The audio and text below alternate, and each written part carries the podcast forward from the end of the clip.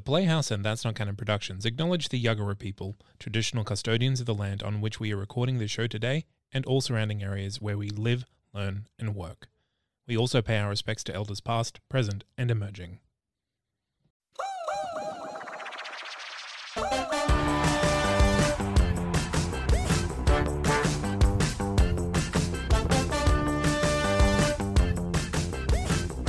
Hey, roomies! Hello there. So here we are in lockdown. Oh, Else? just the usual. Just chilling at home, doing nothing. Just as an aside note, I love your jumper. Oh, thank you. It's, it's very warm. I mean, So- obviously, it's a jumper. You'd hope so, duh. No, it looks very cozy. It is. Well, I think where I am right now, where the the blinds are, it's a bit clo- it's, it's closed, so there's no hot. I mean, not hot air, but like the sun's not in the room, so I think that's why. But um, yeah. How are you going with lockdown, Brooke? Oh, not too shabby, honestly. Yeah. just- It's I, I think it's a routine at this point. Like just work from home, study from home. Oh, I, oh, I graduated. Guess Thank who is you. Miss Edwards? Oh, that's so exciting! Congrats, darling. Thank you, thank you. And it's a very exciting episode as well to be in the drama education space because we are talking to someone who is probably one of the front runners in terms of influential people in the theatre education space. Yes. Now this is Lucas Stibbard, and I'm pretty sure a lot of the theatre, oh, I'm going to say anyway, theatre nerds and all the all the drama peeps and everybody, they would be familiar with this name as well because he's been everywhere. everywhere. The big one I think a lot of people would have studied at one point is Boy Girl Wall, an iconic text. This is going to be a really exciting interview, and this man needs absolutely no introduction. So I think we should just get straight on into the interview. Let's just get straight into it. Lucas, Yay! welcome to the show. We are Thank you. bloody stoked to have you here. ludicrously happy to be here. It's we were saying this already, but you're one of the guests that was one of our most requested, one of the guests we were most excited to talk to because there's just so much to talk to you about. You're such a multi hyphenate. So I guess what we'll get started with is how the hell do you define what you do? Um, one, thank you. You honor me, and it, it's it's really um, uh, I do not deserve any of it, but thank you. Defining myself. Um, oh, okay. Uh, look, when I um, when I when I started, I, I kind of wanted to to make stuff and make and make kind of uh, films and and and then make theater and then uh, kind of became an actor and then kind of went and did a whole lot of other things to the point where like when I run workshops and stuff now I think I probably describe myself as an actor writer producer director dramaturg designer thing um, and then come back to just going I make stuff because I think that's that's kind of at the core of it rather than trying to actually silo it um, which has been to my detriment because unfortunately I think a lot of people aren't comfortable with people that don't fit the, the boxes and um, it has also meant that it's it's it's great in that it's very freeing and that occasionally people are like just do weird stuff and i'm like yeah fine and other times it, it's difficult because people are like oh i didn't know that you did that and it's like yeah I, I like doing all of this like why would you not want to get into this to try all of it and and see where it leads and what it can do Fabulous. Definitely. And because you have multiple skills in the industry as well, do you believe it's important having multiple skills rather than just having the one core skill that you have? Uh, look, I'm frankly the idea of a uh, like a, a like a career portfolio and, and like a, a T-shaped skill set in terms of depth of knowledge in one area, but then a spread of knowledge in others, I think is really incredibly important. I was really fortunate in that, um, you know, both my folks I saw pivot and change jobs when I was growing up. Um, so I, I never had that mentality of going, well, you just do this thing and you keep doing it and then people pay you for it and then you die. So I was really lucky to see uh, people going through those processes of lifelong learning and going through those processes of having to, you know, change and shift and find where they had transferable skill sets from one thing to another. Um, and I think also I, I just wanted to try it all. Um, part of it comes out of rampant egotism and just going, well, yes, that doesn't look that hard. I could probably do that. And then trying it and utterly failing, and then having to go to people who actually do have expertise in those areas and asking them to actually explain to me where I've gone horribly wrong and fix it, which has been a, another large part of my experience. I think it's it's just a weird um, and interesting time that we live in. In that, um, yeah, you've got to be broadly interested and good at things and, and staying uh, curious uh, at wanting to attack the different areas of, of what we do and the, the practice of kind of storytelling and theater making and, and story making and interactive design and, and where those things sit. Um, I think also, you know, I'm incredibly privileged as a, you know, now middle-aged middle-class white person to be able to actually have that opportunity whenever i want it to kind of just go oh that interests me and then just kind of run at it which i think is incredibly fortunate. And um, i feel deeply beholden to trying to actually do good stuff with that whenever possible. And this is just a, a scenario thing here but if someone rocked up came to you and said if you only had to pick one role would you would you be able to do that? Like have a decision for that? Or you literally couldn't answer that Oh, um, I'd probably sit there and ask why are they doing this to me outside of sheer, you know, kind of maleficence. I, I don't, I don't know. I wanted to be an actor because I wanted to try doing a billion different things and, and you know, walking in a billion different people's shoes and trying out different stuff. Um, but at the same time, I, I, then, when I did become an actor, got really bored really quickly just being an actor and then wanted to do other things because I, I had strong opinions and ideas about the way things could be made and should be made and about the unfairness in it and how we could fix change or at least play with that. You know what? I'm going to game the system and go. If I could choose only one, I'm going to go with the one that I don't think I'm ever going to get to uh, again outside of the little opportunities that I had, and and uh, I'm going to say artistic director in terms of wanting to actually have a swing at being able to shape cultural conversation at that level in that way. Um, but I don't think that's uh, a thing that will happen. And I'm I'm better with that now than I was a few years ago because that was all I wanted to really do. That was kind of where I was leading my life towards. So it's um yeah, I think if the option is I can only do one, but I actually get to do it, then I'd say artistic director. Do you think it's good getting a taste of that as well? Absolutely, yeah. Um, the time that I had on um, Festival Australian Student Theatre, helping guide and lead and shape and build, um, was really, really exciting to be able to be in that kind of developmental curatorial area that's actually about kind of making, you know, working on the state of the art and particularly getting to do that with young people, which means that I was getting to do it with where the state of the art is going to grow and be and getting to watch that across the time that I did it and now watching those artists and and watching what they're doing is really has been really rewarding and exciting. I'm, I'm glad you brought up the developmental side and also working with young people because a lot of why I was really excited to talk to you is to do with your work in the drama education space because you're always popping up. I'm a drama teacher. You're always popping up in the, the drama teachers Facebook page. People say like, oh, I've got a question about Boy Girl Wall. Um, so what I wanted to ask you is, well, Boy Girl Wall has become one of the most iconic texts used in drama classrooms, especially in Queensland. Did you and Matthew Ryan ever anticipate the work being so cherished by drama teachers and also now the syllabus writers?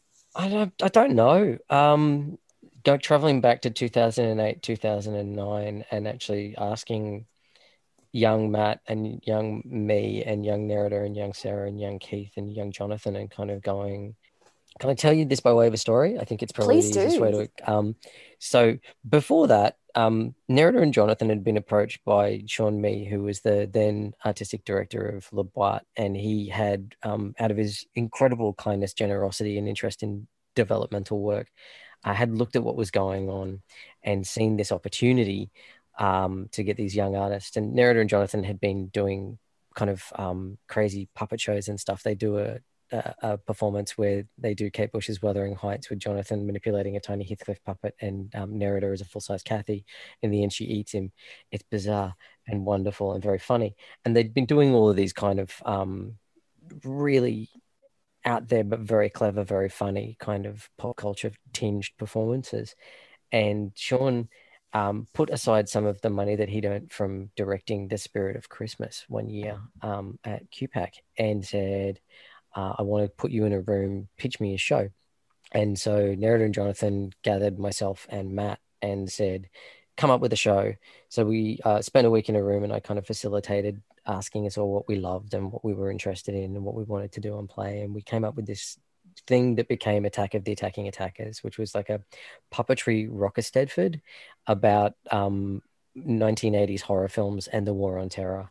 And was this melange of crazy with a big Scooby Doo influence in it. Um, and we pitched it, and um, at the time were looking for 18 to 30 year olds to kind of come to the theater and they wanted something that would do that and so they took a punt and gave us a lot of money and let us build this insane show and we tied in a whole lot of um, local artists and our friends and built this thing and earned some more money to put it on by throwing fundraiser and uh, at the end of it kind of presented this show that wasn't an indie show but was had the spirit of an indie show but that was part of the Boite season that year and um, it went really well. It got a huge turnover in terms of the aims of the people that were supposed to be there. But what happened was um, we then decided we wanted to tour this thing, and we got really excited, and we kind of consolidated into being the Escapists, and had this plan, and went and pitched it, and got a national tour happening, and then the global financial crisis happened, and the whole thing just collapsed. And so, in a fit of pique, um, because we'd been told that it was very expensive uh, as a show because it had a big, you know, it was a, a, big cast and a big touring company, and it involved a ton of setup and planning and stuff to make it work.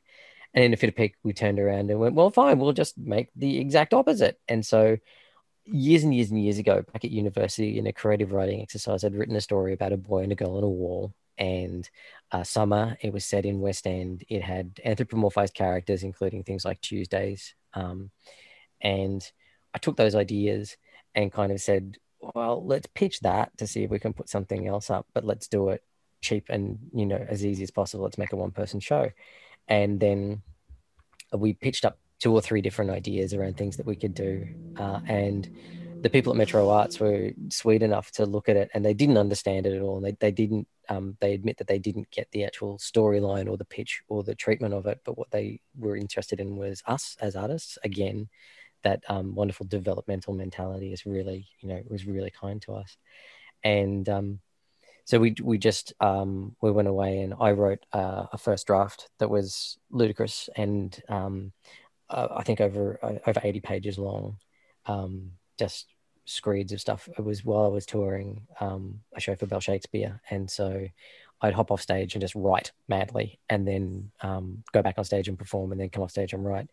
Um, I sent that to Matt, and um, Matt and I had batted around the idea of where it to go and some structure before that, and then we sent this thing backwards and forwards, and um, he'd cut parts and add new jokes, and then I'd cut his jokes and add my jokes back in, and we'd send it backwards and forwards, joking to each other a lot. Um, we came back to this thing with the first draft and took it into the rehearsal room, and it ran for about two hours, and um, I just went, no, we can't do this, and so we went back and um, squished it down to the, the, the 21 pages that it is now. But I think overall, the idea of that story and the urge behind it, and um, wasn't necessarily educational so much as, well, not specifically, but I think all theatre is proselytizing. Um, I think the thing that keeps theatre alive is theatre, and I think the thing that theatre does best is talk about itself. Um, and what I was interested in doing was experimenting and celebrating theatricality, imagination, and the joy of play. So taking those kind of core concepts and then with this really simple storyline um, that was, you know, it's it's nothing. It's it's a meet cute. Like literally, you get to the point at which they meet and then it stops. It's it's um, it's a delivery device for a whole ton of um, different ways of playing. And I think um, also the, the tension at the time between Matthew and I. Matthew is a a wonderful formalist writer who has a very strong idea about um, Aristotelian structure and is not particularly interested in um, deviating from that. Um, and and I, I, believe as a human also has a, a strong sense of um, things happen for a reason, whereas I um, I don't. I, I come from a, a very chaotic belief in the fact that you know this is all a, a series of wonderful random chance that we ascribe meaning to um, to keep ourselves sane. So um, I was much more interested in trying to deviate from that and break it, and you know, uh, break the fourth wall and and spend time finding ways where you can spend a whole story telling seven introductions to actually then get to one moment that should actually be the end of the first act, but it's the end of the play, and trying to break those rules.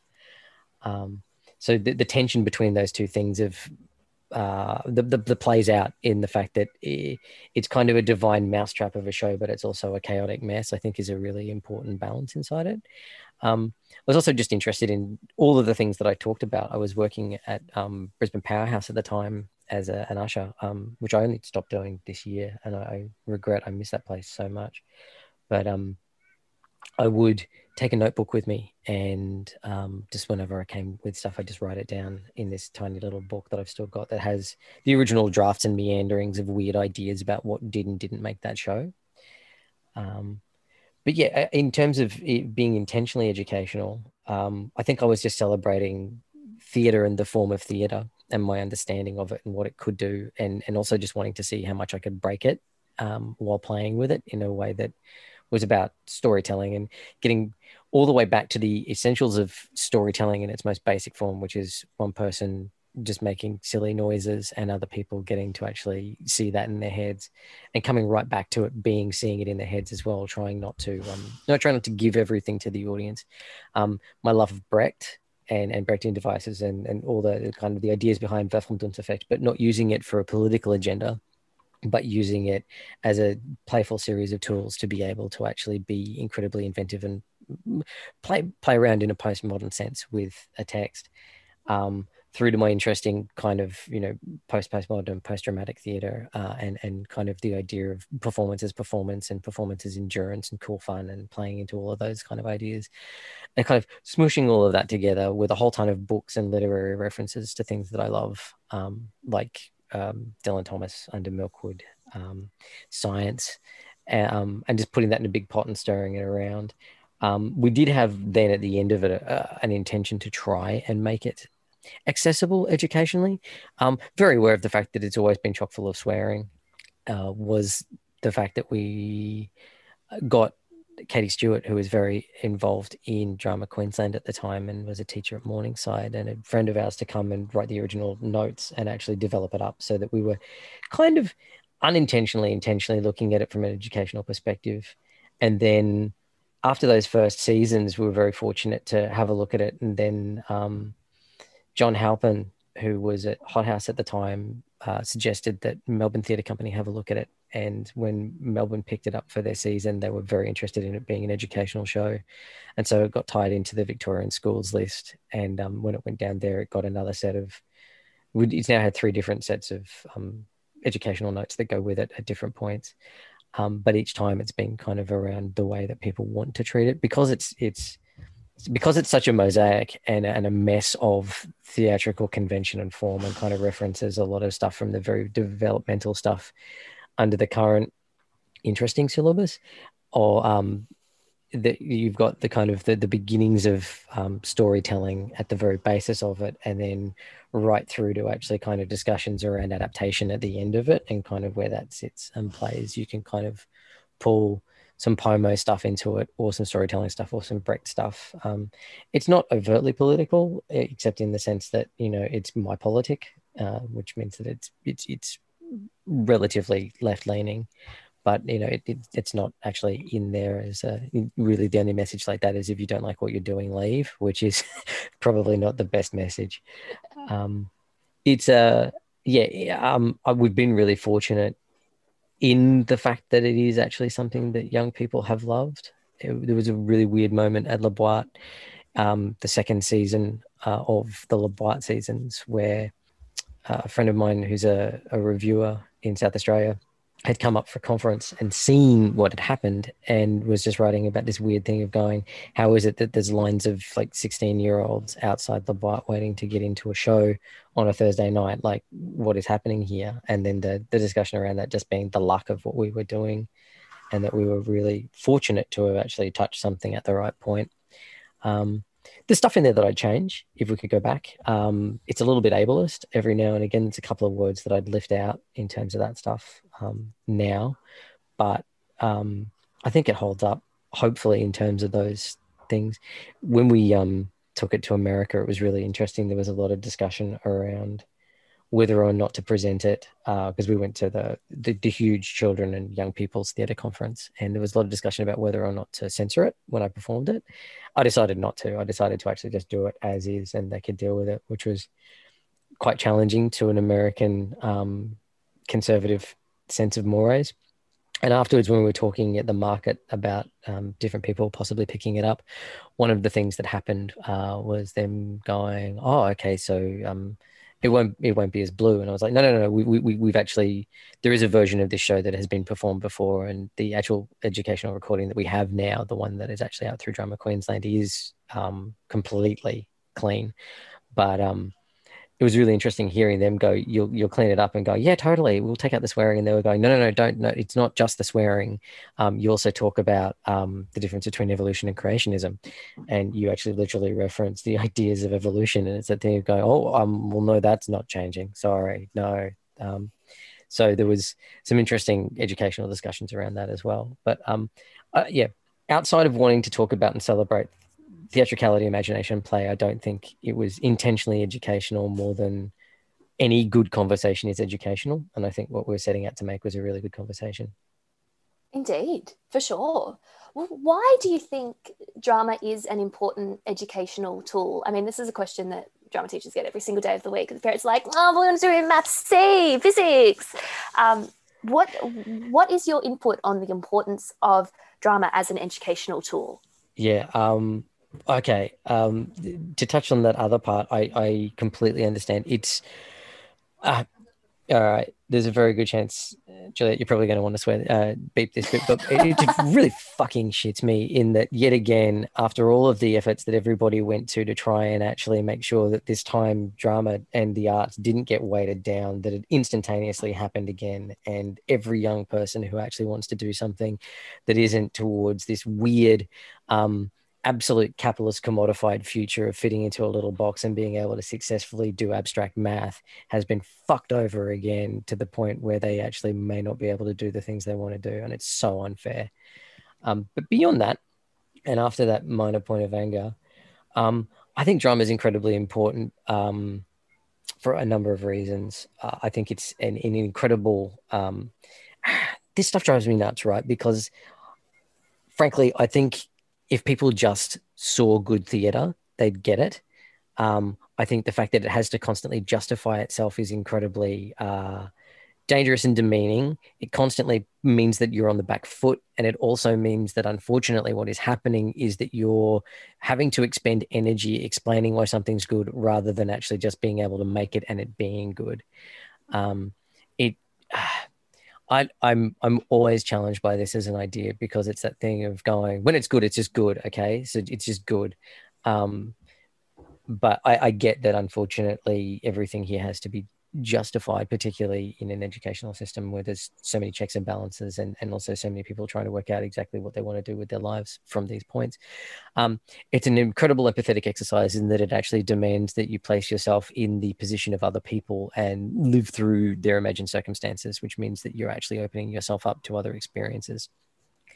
As a young person, um, I think uh, around about the age of 17 or 18, I was working, baking and decorating donuts and selling them. And I was walking along, walking home from work one morning, and I was reading a Terry Pratchett book while walking in the gutter so that I could keep my foot against one side of it so I knew where I was walking, uh, so I could read at the same time.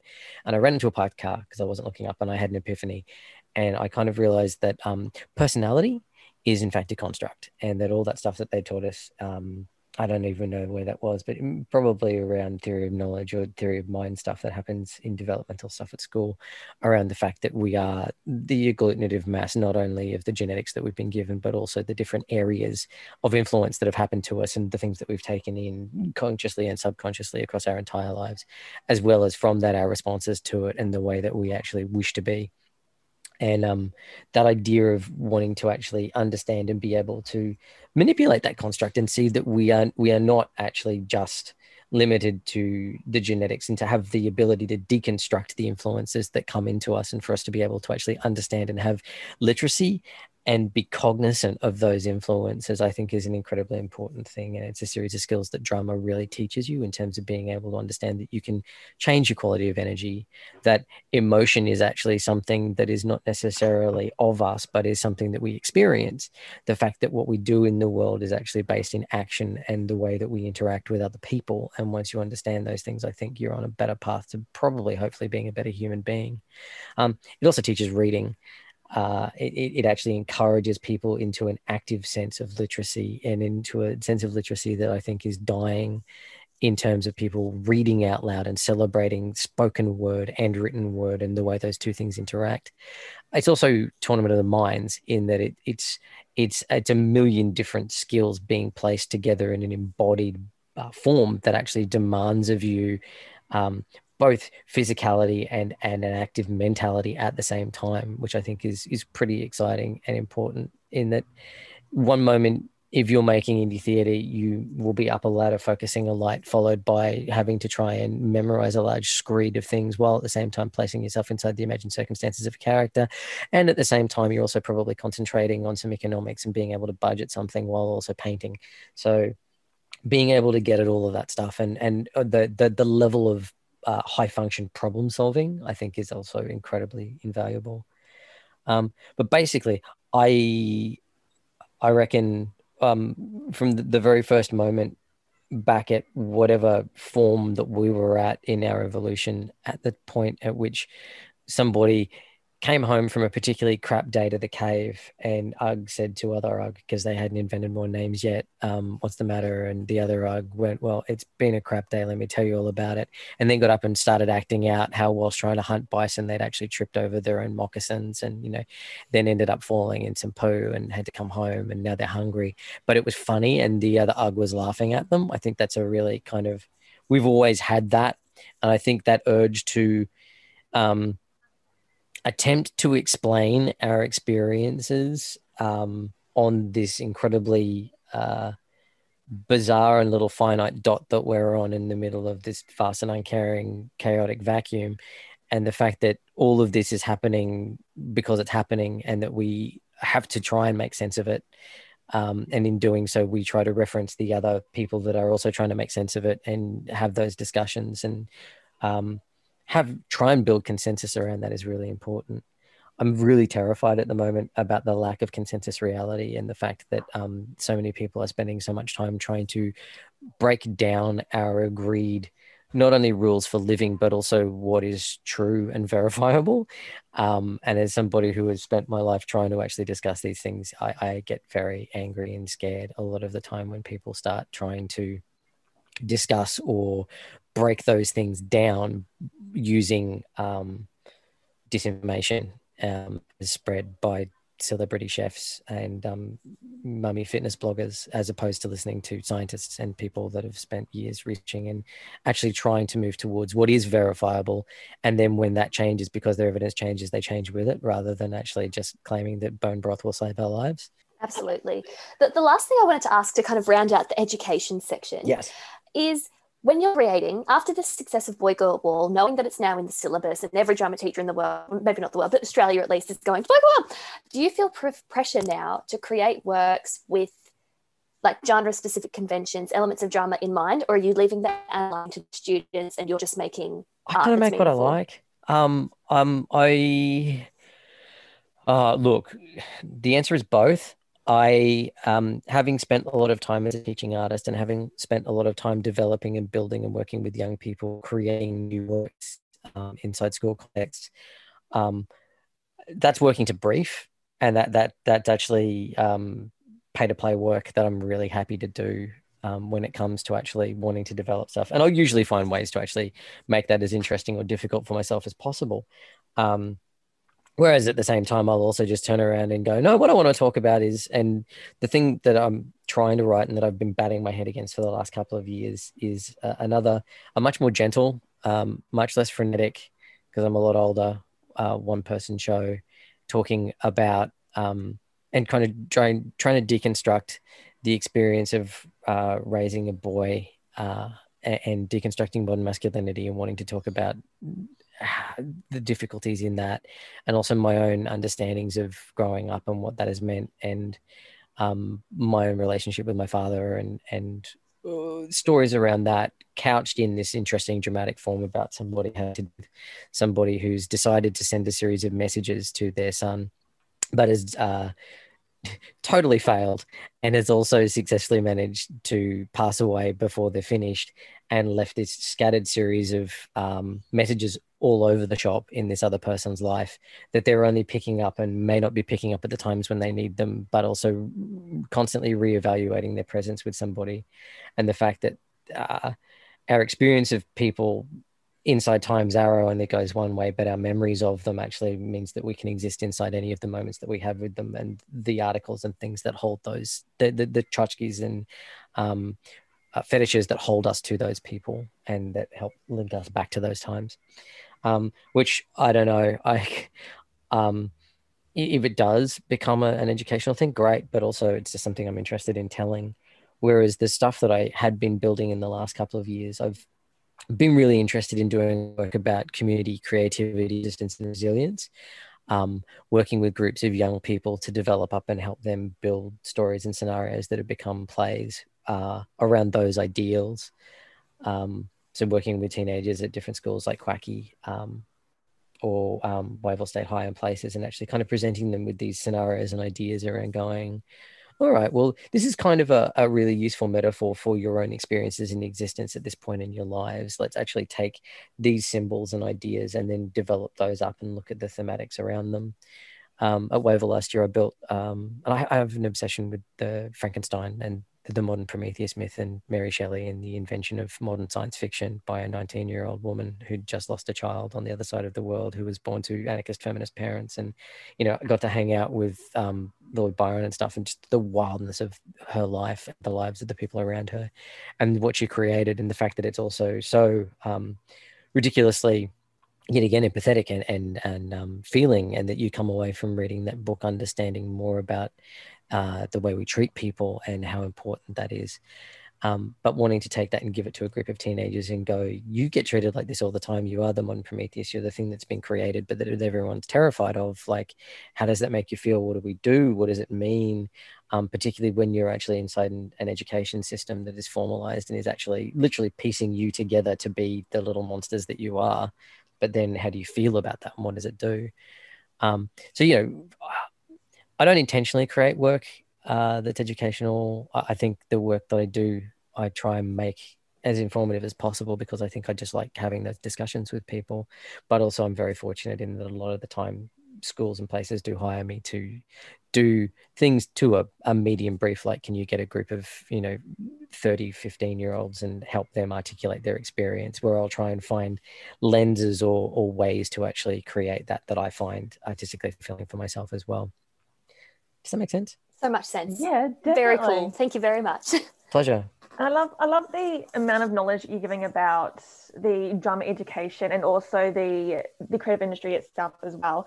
I've got a question in regards of trying to balance that creative industry lifestyle and also your personal lifestyle as well. Because I feel like creative artists get too carried away from it where we kind of forget we've got a personal life as well. So how do we how do we balance that? I didn't for years. I really didn't. Um i burnt out twice. I had a nervous breakdown. Um you know i strained relationships. I didn't see my family. I toured a lot. Um it's weird because that, that's the myth right? Is that if you just work really hard then you know you'll get what you want and then you'll be able to make the choices that allow you to actually change that. And somewhere along the lines, I kind of learned that that's not true. Um, the most successful I've ever been is probably the times when I've also probably been the unhappiest, um, the most isolated and alienated and, and lonely. Um, the time I've, I've had most success have been the times when I've been the most tired and the most injured and um, and that's not to fetishize or glorify that at all. I think the things that I've learned across those times, and it took me multiple times to learn it because I'm stupid, was that it um, that's no way to live. Like there, there has to be better balance to this. I, at the end of last year, took some really big conscious uncoupling steps away from what was happening uh, with the arts. Uh, what I was seeing happening, the lack of support that was going on, um, what was going on in the scene itself, and and how unhealthy that is, and how much infighting and and how how much as as much as it likes to present this this very unified idea of, of the arts. And there are a lot of people here that do that want to help each other, but also underneath that, we, we live in a system that's um, hugely competitive, um, exploitatively competitive, and um, I kind of didn't want to play a lot of that game anymore. And was fortunate, and am fortunate that with 20 years experience and and um, the things that I've had and the things that have been given to me and the things that I've earned all combined have led to a set of transferable skills and I, I, was working on a thing, and I've been working my butt off, working big weeks, long hours for a couple of years to build and develop a lot of things.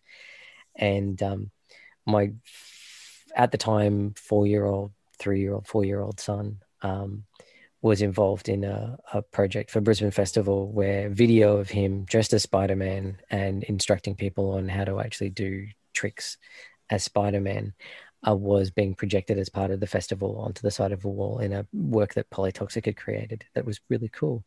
And I had the opportunity to finally go and see it. And I wanted to go and see it with him and share this experience of him and, and kind of celebrating performativity and, and just getting to live your best life and be who you want to be and, you know, dance around in a Spider Man costume and, and let him honor and celebrate that so that it didn't become like a Star Wars kid moment or anything. And um, I got caught up doing a gig that was great and that I was interested in doing with a group of people that I really loved, but I got caught up doing that and it ate my time and it meant that I didn't leave on time and I didn't get there to see it and share it with him. And I was really angry about that. And at the same time, I've been working my ass off trying to do all this stuff and I knew it wasn't going to go or grow. It was going to be what it was. And um, on top of all of that, then that night, I had a sudden realization that um, we hadn't locked up properly when we'd left the place that we were at on the other side of Brisbane. And at four in the morning, I woke up after a nightmare and um, I dreamt that I actually witnessed and then experienced falling uh, the middle of a ground. And I woke up out of that very angry and um, realized that we hadn't locked up.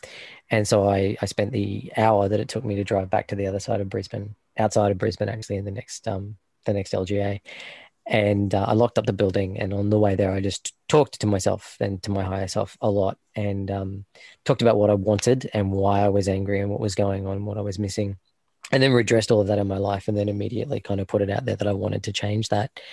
Um, I'm fortunate that I, I have a network of kind and caring and loving people around me who helped me actually start to look for other things. Um, and from that, I, I, found that I had the transferable skill set and a lot of experience that had fortunately come out of being a teaching artist and spending time with young people into being able to um, take all of those experiences in producing and working and facilitation and, and being with young people and working around resistance and resilience. And um, there was a, a, job going at council as a community development officer uh, working with young people in the young people portfolio. And I took it um, which means I'm now in the incredibly, incredibly privileged position in the middle of a pandemic and you know rife unemployment and the housing crisis and all this horror, to be in a place where I have a steady and stable income, which means that I can pick and choose the art that I want to make and the people that I want to make it with. And I recognize that that's not the situation for a lot of people, and that developmentally it took me a long time to get there. But I, I feel very fortunate to be in that situation now, where I do. I get to spend my weekends with my family I, um, you know, I, I get to see m- my wife has an incredible business and runs a huge thing called Common People Dance Project, which is a completely wild and ridiculous idea that she came up with herself. Um, and I, I, get to help her do that more. I get to be more present for her, editing music or or helping with the production side of that, or just um, being a sounding board for her and doing things. And and and she was so supportive through all the years of stuff for that decade that I, I, like that I'm now in a position where I get to give back and and be that much more supportive for her. Um, but that balance is now I've probably swung too far the other way in that you know this this year I will I'll, I'll do um, hopefully at the end of the year if it comes back I'll do I'll work with my mates at Shake and Stir and I'll get to do um, Christmas Carol again because I that's one of the most true and right things I can think of in terms of a story about redemption and love and and and giving and kindness, um, and how moved I am by that experience, and how much I, I feel fortunate in getting to do that. Um, quick shout out to them, by the way. Um, Shake and Stir do some incredible stuff. Um, you know, they're incredibly hardworking, incredibly smart business people who also really love and want to make art, and they they want to support and help people. Um, their last year um, during that show, they the Actors and Entertainers Benevolent Fund last year, of course, didn't get put um, get money uh, to be able to help and support artists and entertainers who are in trouble. And of course, there was a lot of them in trouble in the last year and a half, and will be for the next many years to come. And um, so they put out the bucket after every single show. They went and earned money, and um, for the Actors and Entertainers Benevolent Fund, and through their, their work and generosity and, and the beautiful words that Nick Skubij would say at the end of every performance. Um, that that show managed to raise around seventy eight thousand dollars towards being able to support and care for artists and entertainers, um, which I think is incredible and is a testament to how much that group of people actually care and and want to do good.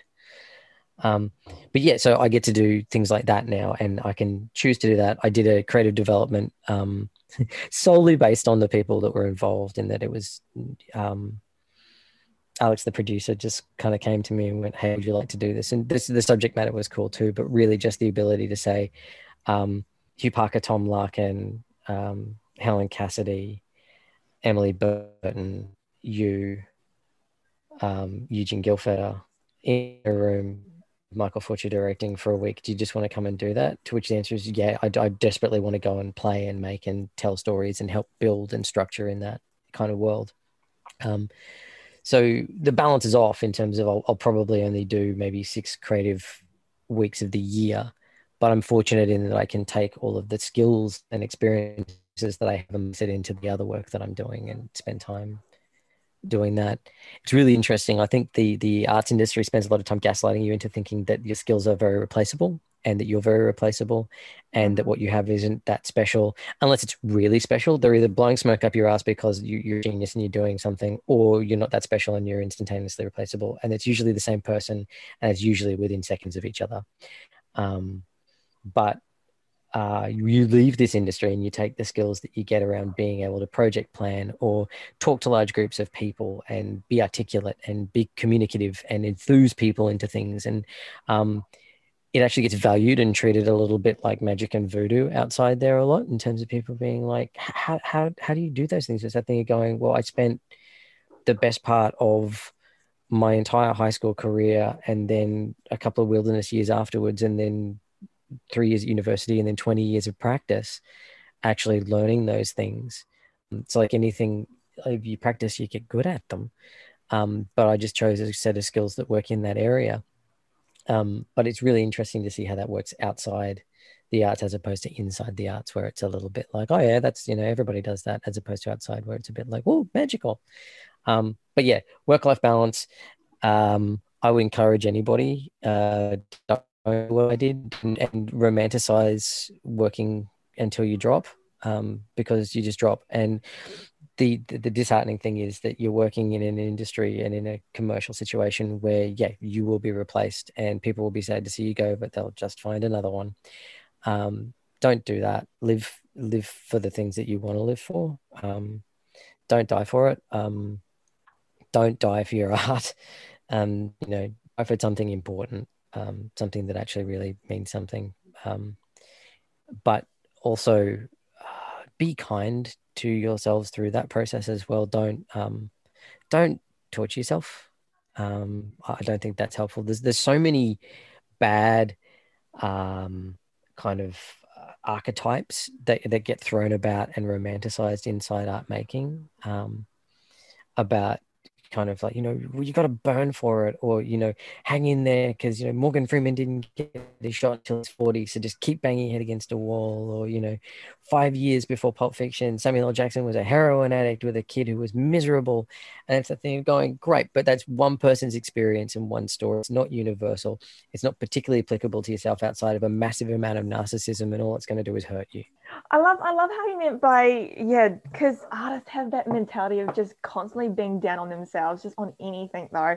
And it's so important just the mentality of just being good to themselves and also having that balance of your personal lifestyle and creative lifestyle as well, which is a good segue for our last question we're going to ask. For that you. though, do other things. Be interested in other things. I find nothing more boring than going to anything and having people wanting to talk exclusively about art and the business. I'm much more interested in when they start telling me about the fact that in their spare time they paint miniatures or they're into rock climbing or they want to do other things. Like, um, I think that's the same for any kind of art, whether you're a visual artist or you're a musician or something. There's a dangerous trap that we get into about getting into feedback loops where all we talk about and all we exist in is that very closed and siloed world of that thing, which is incredibly romantic. And I think a lot of people escape into the expressive art forms as young people because of uh, you know hurt trauma or experiences they've had and they find that incredibly healing.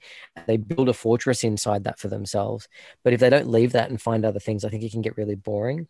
I think the art versus sport dichotomy is actually part of that as well in terms of um, i'm always more heartened I like I, I love that Bridget Boyle loves rugby league. I love that she burns for that stuff. It makes me so happy when I see artists who are interested in other forms of experience and exceptionalism and expression that move outside of their own specific lens.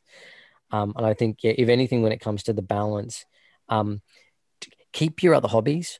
I was really lucky to have a group of, you know, uh, there was about 10 to 12 men that I grew up with who have been my best friends since I was 10 years old. And a lot of us went into theater and into studying theater together and moved through the industry together. Um, but we all just hang out and we, you know, still talk shit and play Dungeons and Dragons and hang out together and, and play dumb board games and have interests around music and, um, and stuff outside of that other stuff. So I've always had that fortunate ability to move away from just being in in in the little bubble and I think it's that's really important. Um, and it happens a lot at university too, particularly if you're in the hallowed halls of Z9 and you're on level three and you're kind of just hanging out in your little area, and you might go as far as being able to hang out with um, the other years, and you might go as far as being able to hang out with kind of like between the FA students and and CI students, and kind of the the balance between that. Um, you'll probably get to talk to the technicians and stuff, but beyond that, like um, and I was guilty of it at uni too, um, trying to meet people in other disciplines. Um, it's great that the building there is, is is all CI, but in terms of that, it would be so much more exciting too to get out and you know get over to the other side of campus and go and hang out with the paramedics because those guys are wild and fascinating, fascinating human beings. Um, sorry, people, not guys, trying to get away from that in my life um, but the different ways that those things uh, can happen and, and the, the, the, the, the, how much more round your experience will be um, if you try to always make an effort to stay outside the bubble. Definitely. There's so much more knowledge now. I, I need to. I think we needed we needed to do like a two part episode with you. I think. Don't please. No, you're just going to have me rambling more. Our question that we ask everyone, because we're Playhouse, yeah. the home of theatre, very homely vibes, homely themes. Where's home for you? Oh, okay. Don't reveal your address. um, oh, I think a lot of people know it anyway. Um, but it's um, okay. Uh, ooh, in, in on a spiritual and psychic level, it's in a small, warm room with uh, my family and a fireplace and cats and good food and a whole lot of books uh, and games and people to play them with and being able to tell stories and share those stories with people. Um, I'm very fortunate. Uh, years ago, I, I did uh, have a moment where I totally burnt myself out. Um, I come back off a very big and very emotionally draining tour, and I started teaching, um, doing teaching work uh, as a teaching artist up at St. Pat's in Shorncliffe, and I was driving up in that area and, and up around the, the, very northern, northern, northern reaches before you disappear out of Brisbane, up near the water, and I just found it very calming. And um, I eventually uh, I just managed to convince my amazing wife Nerida to move up here um, with our beautiful son, and so I I'm, I'm I'm really fortunate that my home is also home. That it is a it's a you know a, a beautiful little ramshackle beach shack um, near the water, near my favorite pub, um, near a lot of very happy places with a, a, nice garden and a tin roof and a big kitchen that I can cook in and uh, a bathtub and all the things that I kind of have ever wanted. Um, and in a place where I can get to. And I'm close enough to Brisbane, but I can also pretend that I'm nowhere near Brisbane within five minutes and just hop in a canoe and go and hide in the waterlands and, and kind of go and explore. You're not near the hustle out. and bustle of the city, which is good. Not anymore. I um I, I made an active. It's weird, right? Because I lived in West End for decades and and loved it and loved being right in the middle of it. And um, I think my my, my argument with myself was always I was either going to be living literally in the middle of everything on top of a building, um, like right in the heart of it all, uh, or I was going to be as you know somewhere where I could just escape and um, stick my feet in water or go for a swim or take the canoe out for a paddle or, or just disappear as quickly as possible, but nothing in between. I wasn't really interested in. Um, I fetishized and, and romanticized and played with suburbia before as an idea, and I'm very attracted to it because it's where I grew up, and I think there's a real romance to it. But I, I also just don't want to be trapped in it. So I'm really glad to be somewhere on the edge of that where I can actually kind of hide away and just enjoy trees and, and sea eagles and, and, you know, people who want to go fishing and just hang out. Or I can, you know, hop on the train and in 40 minutes be in the guts of it, which I think is really lucky um, and, and also fortunate. Um, Yeah. And That's also, the same. yeah, it's like the same as well because I live in the Redlands area and it's like yes, a decent 40 minutes away where it's like it's a nice little community area, but it's not too it's not too close to the city where every, you can see all the buildings and everything. So it's just Yeah. like a nice transition. But I know I, I know what you mean by there. what time for you two? I'm on the Gold Coast. Ah, So I'm like, I'm like in a separate city. I have a Yeah. weird relationship with Brizzy. yeah that, that could actually you could have successfully managed to encapsulate and and articulate the entire relationship between the gold coast and brisbane as uh, which i imagine are a pair of sisters who are quite different but Mm. who kind of love each other but at the same time have very different kind of socio-political leanings as well as Yeah. taste Mhm. and so it's that thing of their family so you know you can't live with them but you also can't kill them so it's it's that that kind of it fascinates me And then like But the Gold, where the Gold Coast. Oh, sorry. I was gonna say I was like gonna distant sisters. Yeah. yeah I was gonna say there's also that thing of like the Gold Coasters who move up to Brisbane to go to uni. Mm. That's like a bold statement. Most of us Oh, just yeah. go to most just go to Griffith and yeah, Bond. it's a thing. Of, no, we're just Or here. I'll go as far as Mount Gravatt, damn it, and no further. There's the few that are like, I'll stay on the Gold Coast, but this is me. I'll stay on the Gold Coast, but I'll commute to Brizzy every day. Yeah. Oh yeah, I know so many young people who have done that, and I've taught so many of them. It's fascinating because there's there's two breeds. There's the breed that is like, I've been up since four and I'm ready to go and I really want to do this, and the others that are like, I'm kind of doing this because I have to and I resent every second of it. And like you can get back to actually not doing it, or it's also the fact I used to take uh, the early morning tutes, and it mostly through laziness and and um, bad luck in terms of organizing them. Um, and so I, I, a tute in the morning, which would always be the people who'd signed up late, and you could always tell that it was a mixture of people that were like, "No, I want to nail this in the morning," and people that were like, "I didn't sign on to anything. I regret this entirely." Um, and you'd watch after about three weeks the the people from the Gold Coast who'd be like, "Is there any way that you can film this?" And it'd just be like, "No, it's with it and get up here, tough."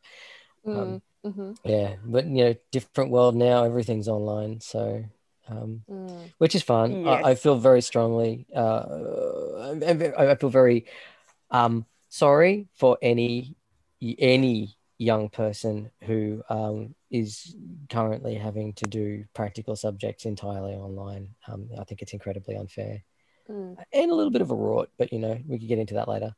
Um, but yeah, more Literally, importantly, we're in our capstone unit and we're yeah, on Zoom. yeah, good times. Um, in terms of the the uh, but, but but home for you in terms of spiritually for both of you, where's that? Oh We never got asked this question. no. I th- I think there's a few. There's a lot of different places that feel homely. I've always felt really home. This is so silly. Shark Park. Mm, yeah, yeah, no, that makes sense. Why not? Because like I, you know, it's, I'm uh, well, I was born in Sydney. I Yeah, kind of yeah, grew up there, and because I moved here when I was just before I turned ten. So, yeah. Um, but we used to perform there all the time with my dance Yeah, team. Half time, little cheerleaders come out, little fetus me. So that whenever I go back to Shark Park, it's always like ah, but now it's been crushed and they're renovating. So Yeah, I might, yeah. might not have that same feeling. Yeah, well, maybe the genius of loci and the spirit of place will still be there, but um, but it would be interesting. You know, it is that when you do go back to places and go, this is a lot smaller than I remember. Is a really Yeah. fascinating thing. Yeah, Where else? a person. Maybe the dance studio. Yeah. If it was my sign, wasn't giving that away. No, I was about to say I bloody love the dance line in the background too. It makes me so happy. Thank you. With I love the it. um, the but yeah, that yeah, smell of feet and sweat, um, mirrors, the noises from next door, all of that stuff is yeah, trauma and joy at the same time. yeah, yeah. it's a fun dynamic. Troy, Jorma, Jorma, Troy. It feels like it's Troy. I like Troy. Yeah. Yeah, I Very think, Greek. I think the weird thing, yeah, I think where I call home is literally, it's literally self-explanatory. It's literally home though, because I always find it a safe place for me. Yeah. and I can always do like even in my room I can do my monologues I can do everything my mum and dad know that I do weird stuff when Yeah. I'm on the script. She's like, we're just gonna let her do her thing, but that's that's what she's doing. And that's Yeah. fine. So those four walls in particular. Have you always lived in that house? No, because um, we lived here for a couple of years, but because I'm from New Zealand, it Mm. was a massive transition getting here though. So we went from place to place to place, and then we finally got this house. So it's now building its essence of what is home. That's lovely because you're actually yeah you're actually getting to build the home that is home at the moment in there, which is such a great experience. Yeah, which is like these these just need to be painted, but that's Yeah. okay. But it's on the list. You'll get to it. It's fine. you know, like the amount of stuff that I've got to do at the moment is ridiculous. The um, Right. I think the other the other place for home for me too is um, there's nothing better than like a, a- a theater or a rehearsal room when there's no one in it, when it's quiet, and when the it's just that that beautiful flat sound because it's been proofed properly, and you can't really hear very much, but the, the potentiality of that big open empty space. Um, and and the, the quietness of it and the opportunity to actually just enjoy that is a Mm. really um, I used to go and intentionally fall asleep a lot at uni um, in between classes in the theater. I'd just curl up in the seats and fall asleep under, like in the auditorium.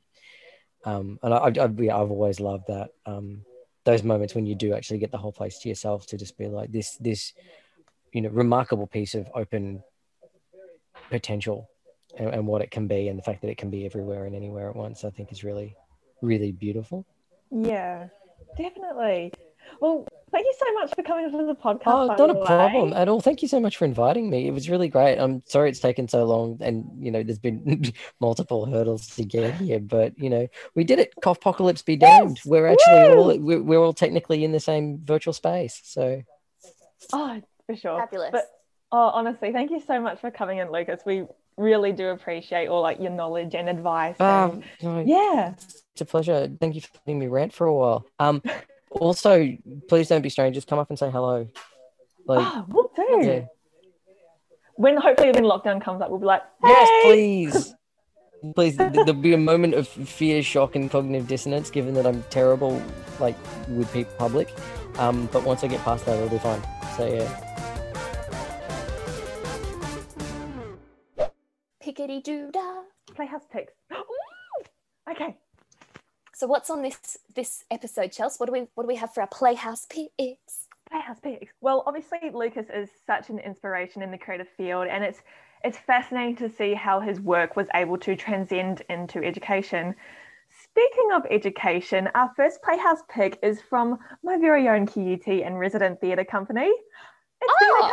Vina Bless. So this is the Fresh Blood Festival that Vena Cava runs every year. The festival is a pop-up frenzy tucked away in a hidden loft studio in the valley, which is the vacant assembly of experimental theatre, visual arts, short films, live music, and a cheeky few drinks here and there.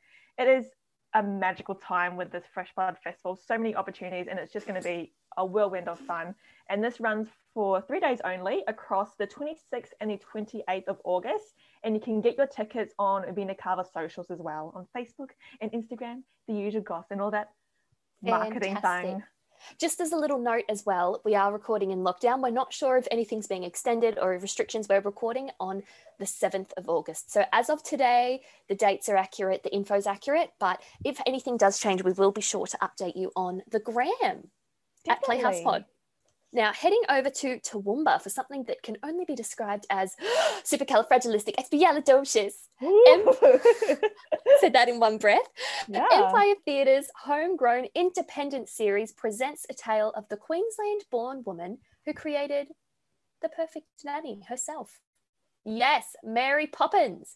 So, the knowing of Mary Poppins takes a unique and magical journey into the life and imagination of P.L. Travers.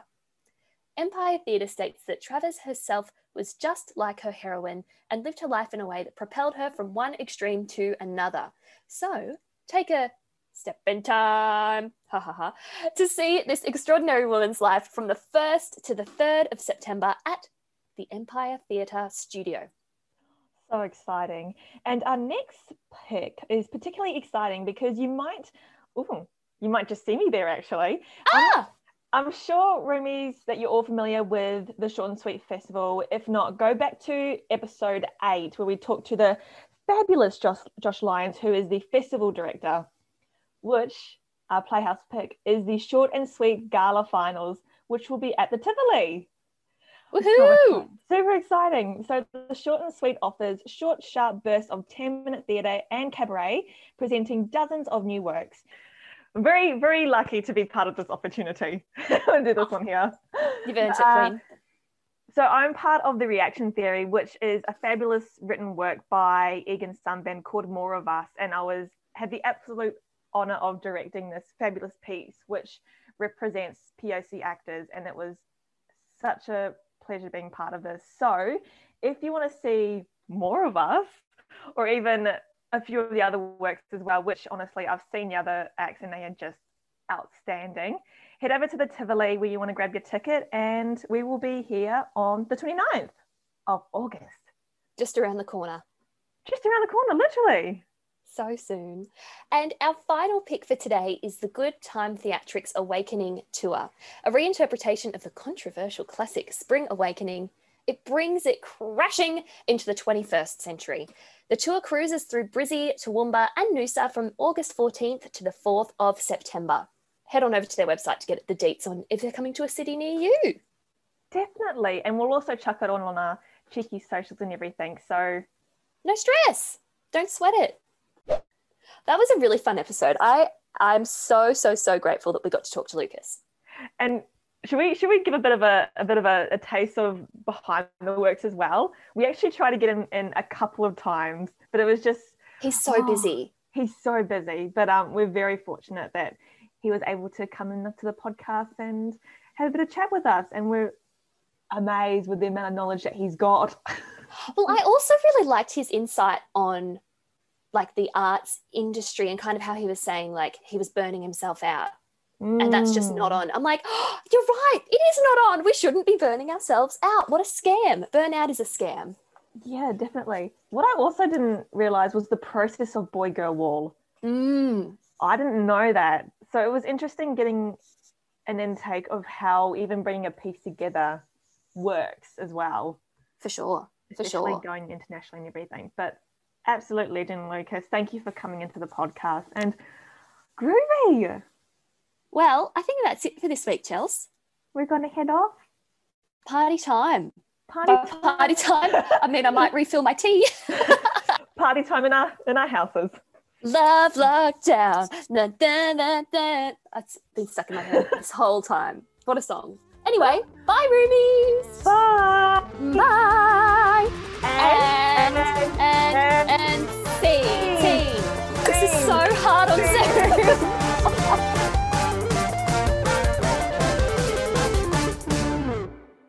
What happens when you put three of Brisbane's most talented musicians together to create a playlist? You get the new podcast, Shuffology.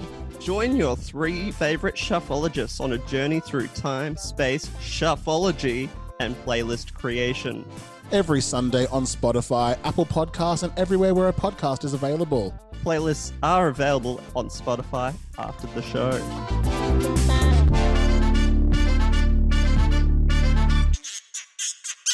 That's Not Gunner Productions podcast.